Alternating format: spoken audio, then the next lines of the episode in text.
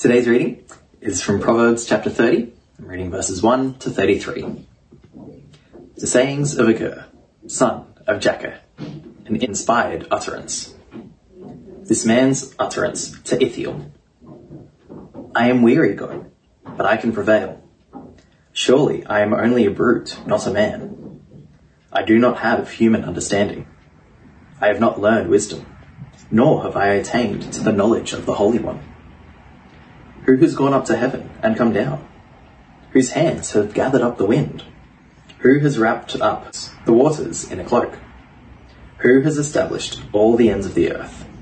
What is his name? And what is the name of his son? Surely you know. Every word of God is flawless. He is a shield to those who take refuge in him. Do not add to his words, or he will rebuke you and prove you a liar. Two things I ask of you, Lord. Do not refuse me before I die. Keep falsehood and lies far from me. Give me neither poverty nor riches, but give me only my daily bread. Otherwise, I may have too much and disown you, and say, Who is the Lord? Or I may become poor and steal, and so dishonor the name of my God. Do not slander a servant to their master, or they will curse you, and you will pay for it. There are those who curse their fathers, and do not bless their mothers. Those who are pure in their own eyes, and yet are not cleansed of their filth. Those whose eyes are ever so haughty, whose glances are so disdainful. Those whose teeth are swords, and whose jaws are set with knives, to devour the poor from the earth and the needy from among mankind. The leech has two daughters. Give, give, they cry. There are three things that are never satisfied, four that never say enough. The grave, the barren womb, land, which is never satisfied with water, and fire, which never says enough. The eye that mocks the father, and that scorns an aged mother, will be pecked out by the ravens of the valley, will be eaten by the vultures. There are three things that are too amazing for me, four that I do not understand. The way of an eagle in the sky, the way of a snake on a rock, the way of a ship on the high seas, and the way of a man with a young woman. This is the way of an adulterous woman. She eats and wipes her mouth, and says, I've done nothing wrong. Under three things the earth trembles, under four it cannot bear up.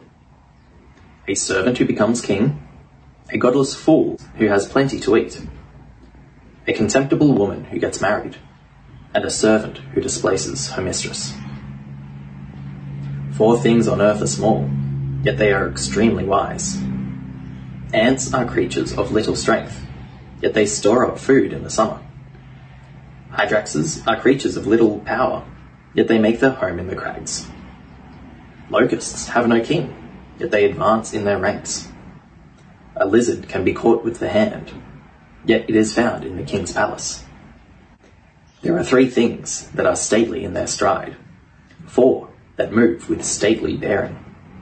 A lion, mighty among beasts, who retreats before nothing. A strutting rooster, a he-goat, and a king secure against revolt. If you play the fool and exalt yourself, or if you plan evil, clap your hand over your mouth. For as churning cream produces butter, and as twisting the nose produces blood, so stirring up anger produces strife.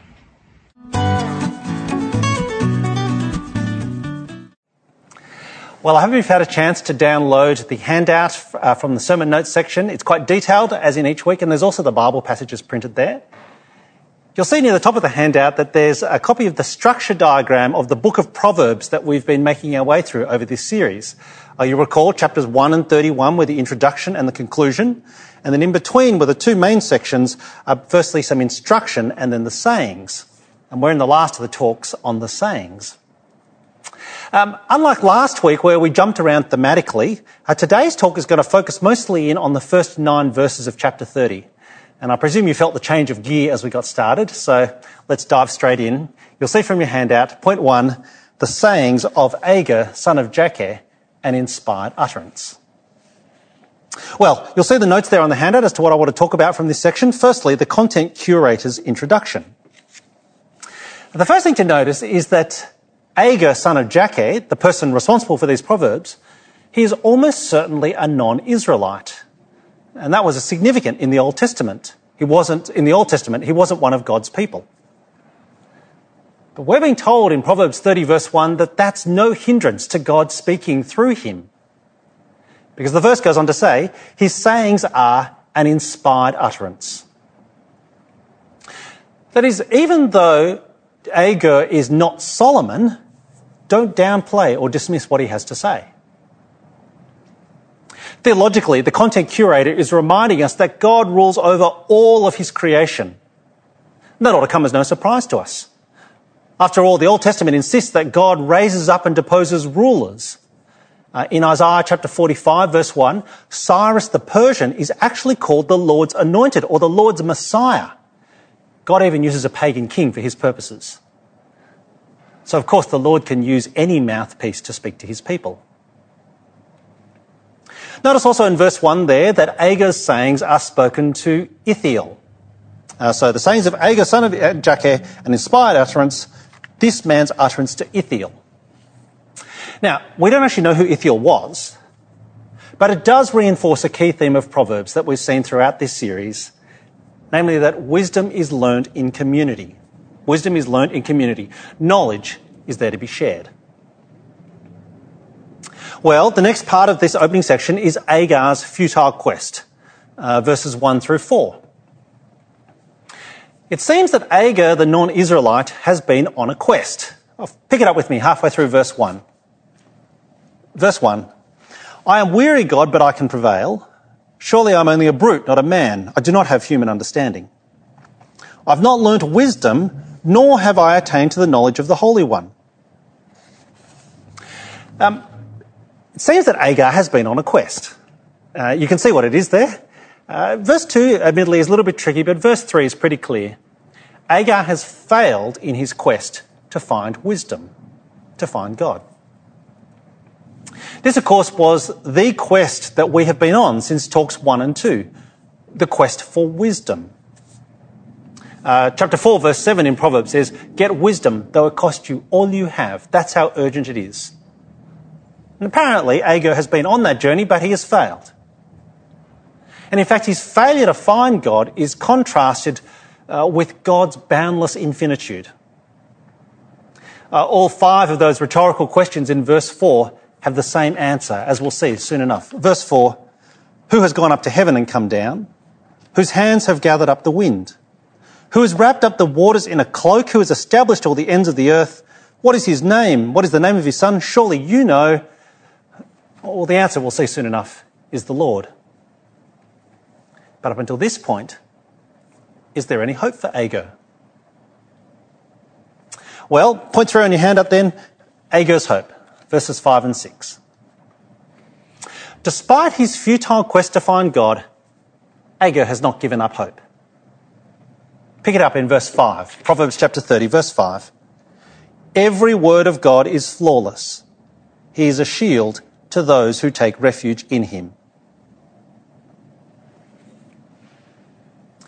In the historical context, uh, remember top tip number two from a few weeks ago? Uh, always consider the context where you can. The Word of God must mean the Old Testament law. So verse 5, every word of God is flawless. He is a shield to those who take refuge in him.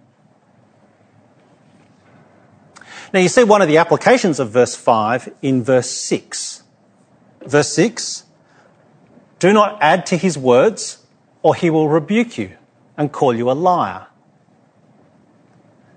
From Agur now comes a warning, a twofold warning. Firstly, uh, well, never, misre- never misrepresent God, uh, particularly in the name of wisdom.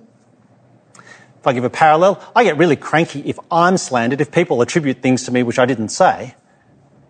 Imagine how much more so will God. So never mis- misrepresent God, but equally, never move beyond God's word in your quest to find him. After all, verse 5 every word of God is flawless. This raises then for us the question Is there any value in the pithy sayings like those recorded in Proverbs? Because so far what Agur has said is that it's the flawless word of God, the Old Testament law, which alone can reveal him. Well, we'll see the answer to that question in just a moment, but before we do, uh, point four there, Agur's twofold prayer. Agur's twofold prayer in verses 7 through 9. Now, it's actually quite unusual to find prayers in wisdom literature. So at this point, we're going to pause and just pay a little more attention. Uh, the placement, in fact, of verses 7 through 9 tells us that prayer is critical for getting wisdom because we, in our finiteness, need that Holy One to reveal himself to us if we're ever going to find him. What the placement of this prayer says is that Agur's response to his futile quest is not despair, but to turn to prayer, to call out to God. Uh, so, what does he pray for? Well, for two things. Pick it up in verse 7. Two things I ask of you, Lord, do not refuse me before I die. Keep falsehood and lies far from me. Give me neither poverty nor riches, but give me only my daily bread. Otherwise, I may have too much and disown you and say, Who is the Lord? Or I may become poor and steal and so dishonour the name of my God. Notice the two things that Agur prays for at this point as he reflects on his quest. Firstly, he prays for truth in the first part of verse 8. He prays for truth. Keep falsehood and lies far from me. There's an obvious connection, I think, with verse 6 and the warning to never be a liar. And this, of course, will be vital for evaluating any worldly wisdom or any human advice. But what's really interesting is that the second prayer that he prays in verses 8 and 9 is a prayer for contentment. A prayer for contentment. Give me neither poverty nor riches, but give me my only, only my, sorry, give me neither poverty nor riches, but give me only my daily bread. Agur prays a prayer for contentment. Contentment, lest dissatisfaction with our circumstances should lead us away from God. And that's a warning so significant, we'll return to it at the end of the talk. Well, what happened with Agur's prayer? Did God do anything with it? Did God respond? Well, it seems, I think, that God did answer Agur's prayer. And I say that because you might have noticed the transition in verses 1 through 9 in the way in which Agur referred to God. So if you look back at your notes there, in verse 1, he refers to God. Verse 3, he refers to the Holy One. But by the time we come to verse 7, Agur's prayer is to the Lord. The Lord, in capitals, which as we've seen is well, it's the word that we translate as Jehovah. It is the very personal name of God's people for their God, Israel, in Israel. It seems that God has answered this non Israelite's prayer. God has revealed himself even to Agur through his word. And yet, here's the really great surprise of chapter 30 despite Agur being on this journey to try and find God and to discover Him in the Word of God, in the Old Testament law, for the rest of chapter 30, verses 10 through 31, Agur is going to say there is another source of wisdom, another source of hope in his quest. And so we come then to point five, Agur's worldly wisdom, verses 10 through 33. Now, this is the rest of the chapter, uh, rest of chapter 30, and it's those second two columns on your handout. Uh, for the sake of time today, I'm just going to skip over these sayings. Um, there are some lovely collections there, though. Uh, there's advice about satisfaction. There's warnings against adultery. There are observations about the world around us. But I'm going to skip over them because instead I want to focus on the bigger issue and what is the title of this talk. What can we learn from worldly wisdom? Because you remember, our problem In verse 5, Agur has insisted that the flawless word of God alone can reveal the God who cannot otherwise be found. That's how he can be our shield and our refuge as we meet him in his word. And in fact, verse 6 solemnly warned us do not add to these words. But for the rest of chapter 30, Agur serves up a whole stack of proverbs, what we might call worldly wisdom, advice on how you live well in God's world. These pithy sayings, the content curator has even included as an inspired utterance. But why should we listen to them at all? Well, the answer is that, and I've put this there on your handout, the answer is that God has written in two books. God has written in two books, which means we find him in two places. We find God first and foremost in the Bible. That's what you might call wisdom from the Word. But we also find God in the created order itself. We find God in the created order itself. You might say that's wisdom from the world. Wisdom from the world around us. You see this most clearly, I think, in Psalm chapter 19. Oh, sorry, Psalm chapter, Psalm 19. Uh, Psalm 19 verse 7, printed there on your handout. The law of the Lord is perfect, refreshing the soul. Uh, it's an image there describing how God, as you meet him in his word, he refreshes your soul. He's the source of life. But that's not how Psalm 19 began. See, back in verse 1 of Psalm 19, again printed on your handout, the heavens declare the glory of God. The skies proclaim the work of his hands. Verse 1 is saying that creation does declare God's glory. And that means the world around us is worthy of our careful and continual examination. Let me explain why I think this is significant. Sometimes I hear Christians say things like, all we need to understand the world, all we need to understand life is the Bible. All we need to understand life is the Bible. To which I want to respond, gently but respectfully, I think they're wrong. I think they're wrong because creation reflects the Creator, uh, even though creation has been broken by our sin. Creation reflects the Creator, even though it's been broken by our sin. That's why it's still worthy of our study and investigation and exploration. To give you a parallel, uh, it's the same as the way in which a biological child bears a resemblance to its parents. In fact, it would be a very great surprise if it did not. And that means we can learn much about how to live a better life from worldly wisdom, even if spoken by pagan unbelievers like Agur.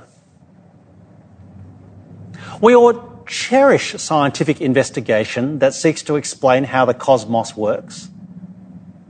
We really should learn from corporate best practices in Christian organisations. And all of us would do well to follow the advice of medical and health professionals and so on. There is much we can learn about how to thrive in our world from the wisdom of those who have studied it. And yet, having made that point, please don't mishear me.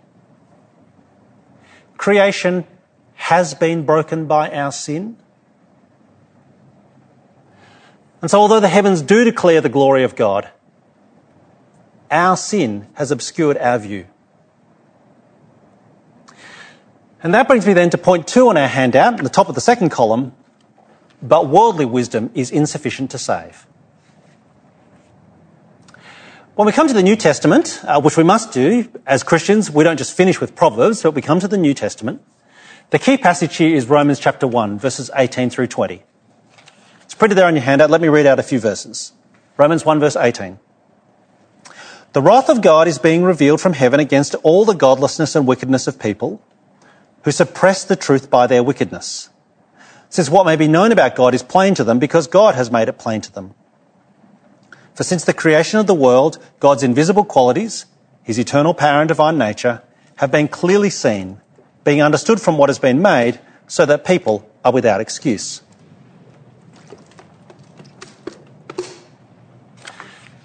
You'll see in your handout that I've given you a couple of phrases there. I've talked about general revelation and special revelation. General revelation says that God is seen in his creation. Like Romans 1 verse 20 there. God can be understood from what has been made. Remember that first book. But because we all suppress these truths about God, verse 18, the Apostle Paul says we are without excuse. And that means we will need another, a special revelation of God if we're to have a relationship with Him. I hope you can see that this passage is critical. Without passages like these, without this conviction, there would be no reason for evangelism. See, as Christians, we start with the assumption that by default, everyone is lost, everyone has turned away from God, and everyone is going to hell. Thankfully, in God's kindness, He has done something to save us. The Bible is clear that He has revealed Himself in Jesus, and that salvation for all is in his name. So, for example, in 1 Corinthians 1, verse 18, again printed on your handout, for the message of the cross is foolishness to those who are perishing, but to us who are being saved, it is the power of God. Uh, in fact, later on in 1 Corinthians 1, Paul will call Jesus, Christ, the wisdom of God. How wonderful. Can I pause for a moment and say that if you're not a believer, well, firstly, thank you for taking the time to watch this service. I hope you've enjoyed getting a glimpse of what our community stands for and what it would be like to be part of it. Can I say to you that if you're not a believer, then what sin means is that Christians will always seem foolish to you at first glance. Christians will always seem foolish to you at first glance. Now, I want to say this is not a new charge against Christianity in the 21st century. You'll see on the little box on the screen behind me, uh, there's a picture there of some graffiti uh, from the first century from Rome. Uh, the little picture there, um, there is, uh, well, the inscription says Alexamenos worships his God. Alexamenos worships his God. And Alexamenos is the little spiky head dude down on the uh, bottom left, worshipping his God, who of course is Jesus on a cross.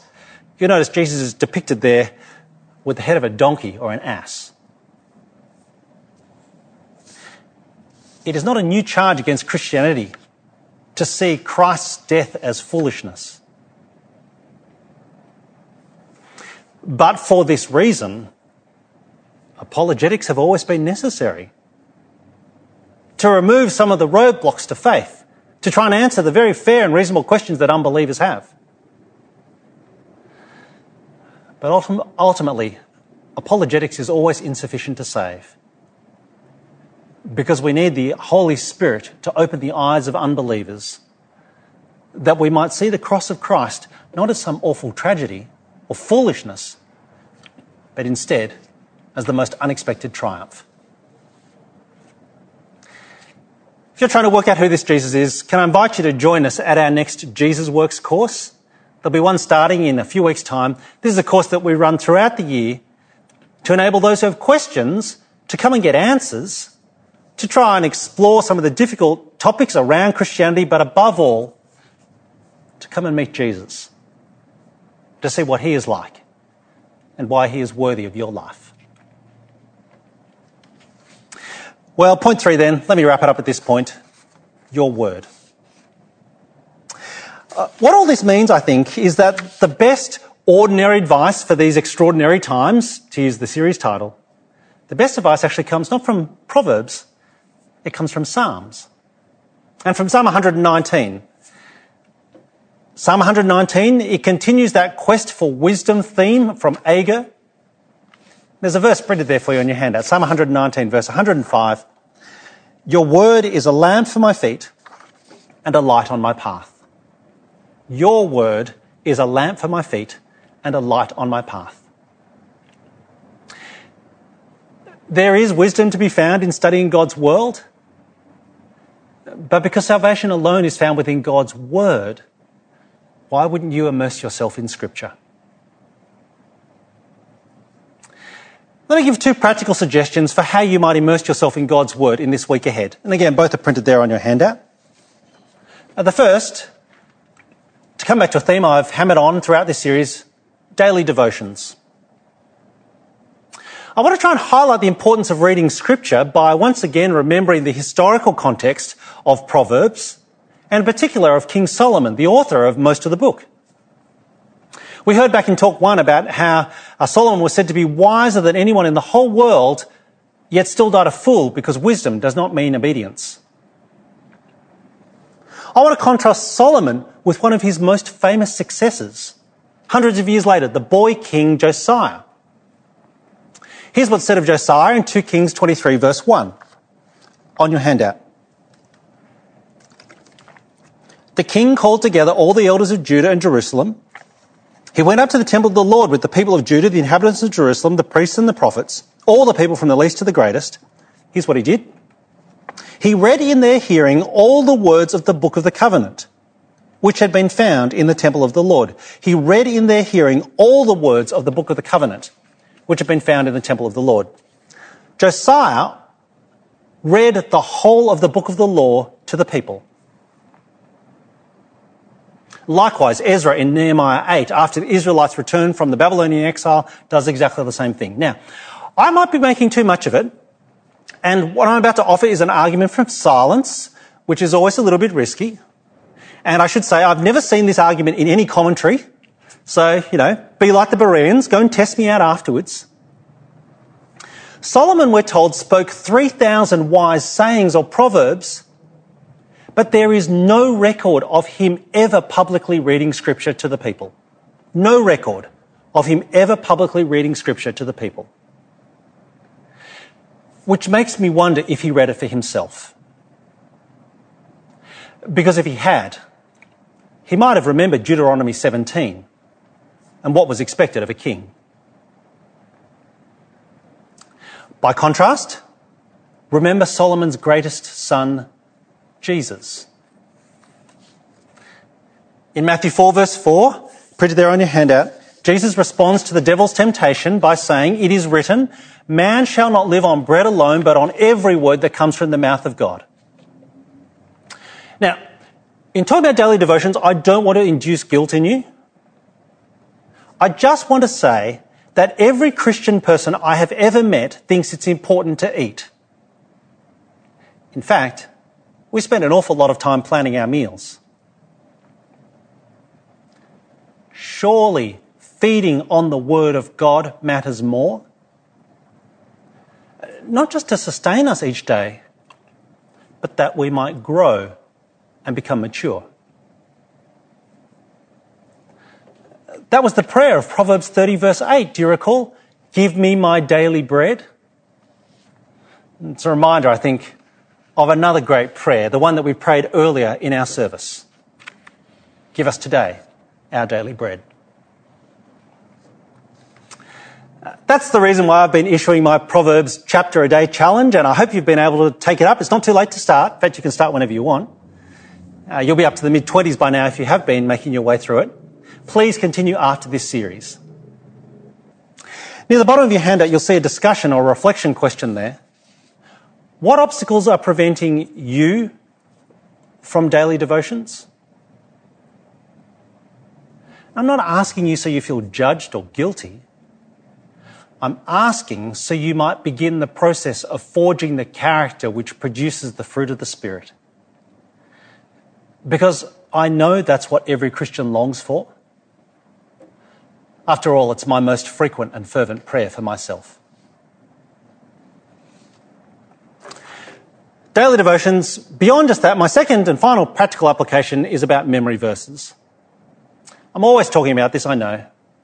But I want to urge you to memorize scripture so that God's word automatically springs to mind when you're stressed.